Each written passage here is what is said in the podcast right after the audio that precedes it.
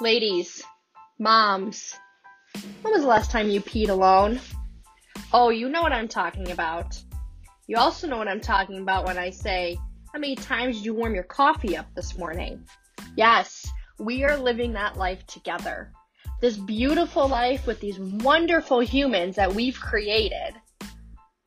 These wonderful spouses and loved ones that we've been with forever. But what about us?